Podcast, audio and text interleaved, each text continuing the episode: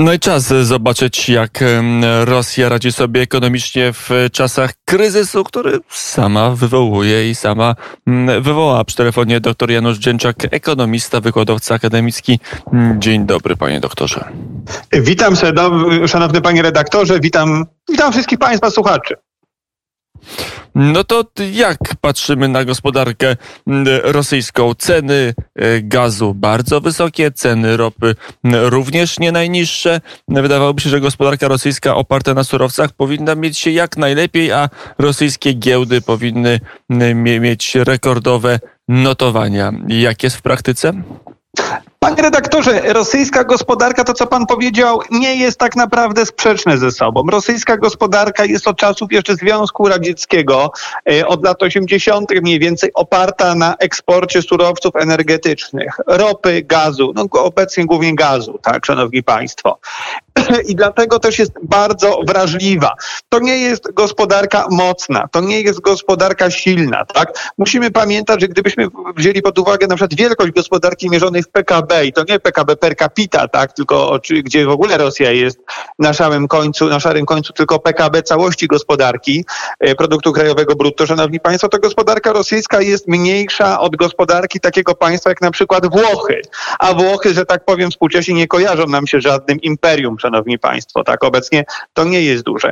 I dlatego też y, groźba sankcji, y, jeżeli, które by się miały pojawić w ramach, y, jeżeli by nastąpiła agresja na Ukrainę, spowodowały niesamowite załamanie na y, moskiewskich rynkach finansowych, co potwierdziło y, wrażliwość rosyjskiej gospodarki, ponieważ sankcje najprawdopodobniej właśnie dotyczyły, byłyby duże szanse, dotyczyłyby także sprzedaży surowców energetycznych. Kolos na glinianych nogach, panie redaktorze, i jako Polacy musimy się zacząć y, do tego przyzwyczajać. No dobrze, ale jak ten kolos na glinianych nogach teraz sobie mm, radzi? Jakie są reakcje rosyjskiego rynku finansowego, czy tego czy też kapitału zagranicznego na potencjalną możliwą wojnę na Ukrainie? Znaczy, panie redaktorze, reakcja rynku była y, negatywna, ale przede wszystkim negatywna nie była, znaczy może nie należy moim skromnym zdaniem mówić o rosyjskim rynku kapitałowym, tylko raczej o inwestorach, którzy pojawili się na tym rynku i jakiś czas temu, a którzy teraz wycofują pieniądze, tak? Szanowni Państwo, no, in, rynek opiera się właśnie na inwestorach. Inwestorzy y, badają poziom ryzyka dla swoich pieniędzy.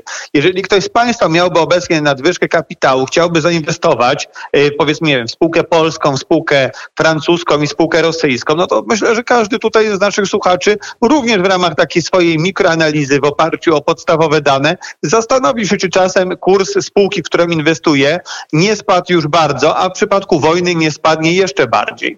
A inwestorzy, szanowni państwo, wiedzą, że polityka ma duży wpływ na gospodarkę, a Władimir Putin jest politykiem nieprzewidywalnym i nie bierze pod uwagę konsekwencji ekonomicznych swoich działań, co pokazał w roku 2014.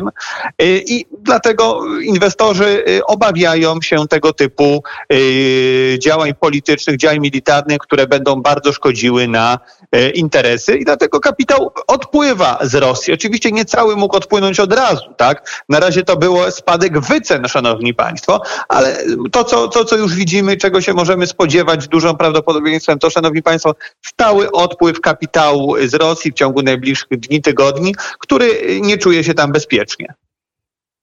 E, będzie uciekał, a co to oznacza dla e, gospodarki rosyjskiej odpływ kapitału zagranicznego? Może Rosja ma tak dużo dewiz, bo pan mówi, że jest gospodarką słabą, no ale patrzymy na e, niektóre dane oficjalne, budżet z nadwyżką, rezerwy walutowe bardzo duże. To może Rosja może sobie pozwolić na to, żeby nie był przez chwilę u niej obecny duży kapitał zagraniczny. Panie redaktorze, ten budżet, rzeczywiście nadwyżki oni posiadają. Y, nadwyżki walutowe. Ktoś ostatnio tutaj się wypowiadał, że Rosja posiada dużo złota, oczywiście. Ale szanowni państwo, no, to jest tak, jakbyśmy porównali Rosję do y, rodziny, gdzie, za, y, gdzie tylko jedna osoba zarabia. Tak, szanowni państwo. Oni mają, y, utrzymują się tylko właśnie z surowców. Y, ja nie chcę tutaj teraz państwa wprowadzić w błąd, szczególnie, że te dane oficjalne nie mają dużo wspólnego z, z, z, z rzeczywistością, ale mówi się obecnie, że ponad 50-60% PKB Rosji pochodzi właśnie ze sprzedaży surowców, szanowni państwo. No i wracając do naszego przykładu rodziny, gdzie powiedzmy tylko jeden członek rodziny przynosi właśnie pensję do domu, nawet dużą, tak, no to jeżeli on pójdzie na L4, na zwolnienie chorobowe, albo mu się coś stanie, albo straci tą pracę, no to cała, szanowni państwo, rodzina yy, staje tutaj prawie, prawie będzie głodować. I tak samo, szanowni państwo, z Rosją. Proszę pamiętać, że my przerabiamy tą grę już drugi raz, szanowni państwo. Ronald Reagan y, zagłodził Związek Radziecki, spędzając ich, w, stosując takimi, spędzając ich wyścig tak zwanych y, Gwiezdnych Wojen wówczas, tak, program zbrojeń, szanowni państwo, a po drugie też y, wpływając na kraje arabskie, stosując odpowiednią strategię obniżającą ceny ropy, wprowadzając embarga. I szanowni państwo, Związek Radziecki, należy pamiętać, że zanim upadł, to zbankrutował de facto, tak? Więc my jako Polacy mamy mm, z powodów historycznych nic, nie ma się co dziwić, dość duży uraz do Rosji, która była naszym silniejszym sąsiadem, ale obecnie, szanowni państwo, w skali światowej gospodarka rosyjska nie jest y, duża, nie jest konkurencyjna, y, nie jest elastyczna, szanowni państwo. To jest po prostu taki dość biedny, biedny y, łobuz, który zaczepia wszystkich dookoła. Mm, e, tak, tak też mówi chociażby dr Grzegorz Lewicki, że w tej chwili e, Rosja zachowuje się właśnie jak polityczny łobuz, który stara się utrzymać swój stan posiadania poprzez zastraszenie innych państw, państw, którymi sąsiaduje. A na ile jest tak, że Rosja może sobie pozwolić? Jak długo Rosja może ten kryzys kontynuować bez wyraźnego uszczerbku dla swojej kondycji gospodarczej? No, no, szanowni Państwo, Panie redaktorze, Rosja, o ile militarnie tak stanowi pewną siłę, politycznie y, również w dużym y, zawdzięcza to y, swojej agresywnej polityce i strachowi. Widocznie tutaj y, Zachód był bardzo długo i nadal jest przestraszony. Tak daje się zastraszyć, szczególnie kraje Europy Zachodniej. I o ile tutaj może sobie spekulować, Szanowni Państwo, i budować taki public relation y, pozytywny, znaczy pozytywny, taką właśnie nie pozytywny, negatywny, Szanowni Państwo, to w przypadku gospodarki gospodarki. Dlatego ja e, polecam analizować Rosję z punktu widzenia gospodarczego, szanowni państwo. Tutaj nie będzie żadnej e, formy e, spekulacji w rozumieniu budowy potencjału, tak? Rosja, Putin jednym czy dwoma gestami nie spowoduje rozwoju rosyjskiej gospodarki. Gospodarka rosyjska już doznała oszczerpku. Gospodarka rosyjska, szanowni państwo, poziom życia jeszcze się jakoś tam trzyma, aczkolwiek jest niższy od poziomu życia w Polsce, ale trzyma się tylko dzięki temu, właśnie dzięki sprzedaży surowców, a inne branże są wypierane. Mieliśmy, ja ostatnio napisałem taki na portal Obserwator Międzynarodowy artykuł na ten temat. Szanowni Państwo, i tam odsyłam do epoki Miedwiediewa. Musimy pamiętać, że on był przez pewien czas prezydentem Rosji i on próbował rozwijać nowe technologie w Rosji, troszeczkę odpuścić prywatnemu biznesowi. To, Szanowni Państwo, y, nie jest kontynuowane. Putin wrócił na fotel prezydenta Rosji. Y, firmy IT, firmy y, prywatne, inne również z zakresu nowych technologii są źle traktowane, mówiąc delikatnie delikatnie, tak, wynoszą się za granicę. Ja, szanowni państwo, jestem również konsultantem, zdarza mi się być biznesowym, jestem czasami proszony o różne opinie, analizy i szanowni państwo, no ja widzę już w ciągu ostatnich miesięcy odpływ y, firm y, z Rosji, firm głównie technologicznych, albo do krajów nadbałtyckich, szczególnie do Łotwy, albo na przykład do krajów arabskich y, czy do Turcji. I te firmy nie chcą, by działać w Rosji. To są prowadzone często firmy przez etnicznych Rosjan, obywateli Rosji, ale one się wolą przerejestrować do innych państw i płacić tam podatki, ponieważ boją się, że będą y, objęte sankcjami, a wiedzą bardzo dobrze, to są bardzo świadomi ludzie, że Putin będzie kontynuował tą awanturniczą politykę. Więc panie redaktorze, od, odpowiadając, gospodarka rosyjska już y, otrzymała duży uszczerbek i niestety się to wpisuje w stałą y, strategię Putina nieświadomą osłabiania rosyjskiej gospodarki i zmniejszenia dywersyfikacji, opieraniu je tylko na surowcach. A na ile jest y, możliwość, przy telefonie doktor Janusz Wdzięczak, y, ekonomista, historyk gospodarczy, panie doktorze, na ile jest możliwość, że Rosja się zmodernizuje? Bo pamiętamy prezydenturę Miedwiediewa. Dmitry Miedwiediew miał taki pomysł, żeby jednak jakoś mniej stawiać na surowce, mniej na politykę imperialną, a bardziej starać się budować siłę w sektorze małych i średnich przedsiębiorstw w Rosji, w nowych technologiach. Z tego niewiele wyszło? Czy to jest tak, że Rosja jest skazana na ten model rozwoju, czy jednak są jakieś możliwości, żeby Rosja stała, wystawała się krajem bardziej równomiernie rozwiniętym? Panie redaktorze, po kolei. E, po pierwsze, ekipa Putina nie jest zainteresowana e, rozwojem gospodarczym Rosji, e, co może trochę zabrzmieć paradoksalnie, ale szanowni państwo, gdyby w Rosji rozwinął się sektor prywatnych przedsiębiorstw, tak, szczególnie małych i średnich przedsiębiorstw, prywatnych, nieuzależnionych od państwa, to on byłby niezależny w dużym stopniu od władz, tak? I Putin, a to nie są Chiny, szanowni państwo, gdzie władza jest bardzo sprawna administracyjnie od wielu lat. Szanowni państwo, w Rosji prywatny biznes zawsze e, był e, zapleczem sił opozycyjnych wobec Putina, czy, czy jeszcze wcześniej ewentualnie no, troszeczkę inaczej no, wobec Jelcyna, tak? Aczkolwiek Jelcyn nie był e, kimś tak, nie miał takich dyktatorskich działań jak Putin, szanowni państwo. Więc Putin i jego najbliższa ekipa wywodząca się jeszcze z KGB, głównie z byłych oficerów z Leningradu, obecnie Sankt Petersburga, nie są zainteresowani rozwojem prywatnej przedsiębiorczości. Zdecydowanie lepiej dostawać większość przychodów do budżetu od Gazpromu, które którego prezesa oni powołują i mieć gospodarkę pod kontrolą. Po drugie, szanowni państwo, należy pamiętać, że Rosja, i my to jako Polacy też mamy problem troszeczkę, żeby to z dystansu ocenić, nigdy gospodarczo nie była silna. Pamiętajmy, że pierwsza wojna światowa pięknie to pokazała. Potem, szanowni państwo, to jest trochę niepolitycznie poprawne, tak? Za czasów Stalina udało się w dużym stopniu zbudować rosyjską gospodarkę przemysł dzięki tak zwanej akumulacji pierwotnej.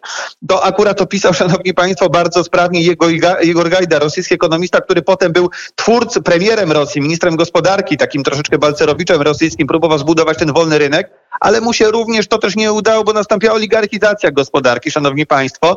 Ostatnim akcentem było to właśnie, co tutaj powiedzieliśmy z panem redaktorem o Miedwiediewie. Miedwiediew wybudował pod Moskwą takie miasteczko nowych technologii, Skolkowo e, nazywające się. Zatrudnił bodajże byłego dyrektora IBM-u, żeby ze Stanów Zjednoczonych, żeby rozwijał tam właśnie technologie biznes startupy. I szanowni państwo, nic z tego nie wyszło. Z tego co wiadomo, jeszcze niedawno, kilka lat temu ten projekt był, e, był totalną porażką. Pokazał, że odgórne zarządzanie technologiami przy jednoczesnym no, dużych sankcjach, czy jak to się mówi wprost w Polsce, zamordyzmie, szanowni państwo, nie działa. Rosyjscy naukowcy, ekonomiści, informatycy, programiści nadal wolno pracować w Kalifornii, ewentualnie w malutkiej Estonii, gdzie jest rozwój cyfryzacji, a nie w, w, w Rosji Putina, która odgórnie próbowała zarządzać innowacjami. No, Medwiediew pokazał jego przypadek, że nie da się zreformować rosyjskiej gospodarki przy tych uwarunkowaniach politycznych. Mm, to jeszcze jeden element, y, jak w tym y, całym galimatiasie pojęć, jak y, wychodzi relacja gospodarcza między Berlinem a Moskwą, bo wiele osób mówi, że tutaj są tak bliskie relacje gospodarcze, że w zasadzie Berlin nie pozwoli na zrobienie większej szkody Moskwie. To jest, panie redaktorze, wszystko niestety się łączy, tak? Powiedzieliśmy, y, że Rosja głównie korzysta z sprzedaży surowców i niestety je w dużym stopniu sprzedaje Niemcom. Dlatego właśnie yy, polityka niemiecka, no powiem szczerze, z punktu widzenia moralnego jest po prostu, no wolę nie używać mocnych określeń, tak? Użyję tylko, że skandaliczna, y, ponieważ y, Rosjanie zaatakowali niepodległe państwo, zaatakowali Ukrainę, okupują Donbas, okupują Krym, to jest okupacja. Rosja zajęła to bezprawnie. Krym jest częścią nadal, szanowni państwo, Ukrainy. Tak?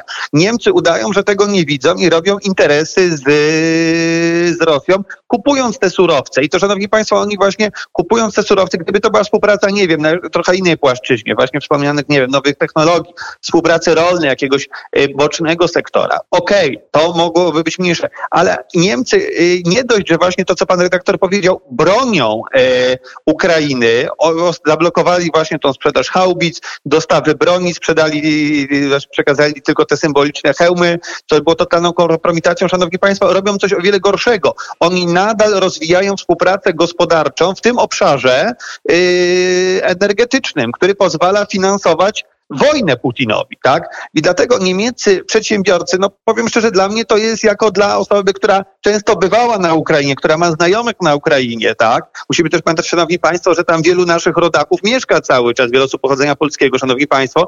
Niemiecki biznes w, w połączeniu z niemiecką polityką finansuje Kreml. Oni przecież płacą za ten gaz, za te inne surowce, szanowni państwo, a Putin tego nie wydaje na rozwój edukacji, na rozwój służby zdrowia rosyjskiej, tylko kupuje czołgi, które zaatakują Ukrainę. No, szanowni Państwo, dla mnie to jest również jako dla historyka z takiej historiograficznej, w jakiejś perspektywie nawet historiografi- historiozoficznej haniebne, Szanowni Państwo.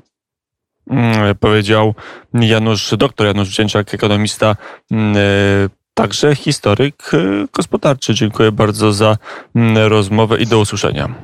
Szanowni Państwo, dziękuję panie redaktorze. Trzymajmy kciuki za Ukrainę. Dziękuję Państwu bardzo.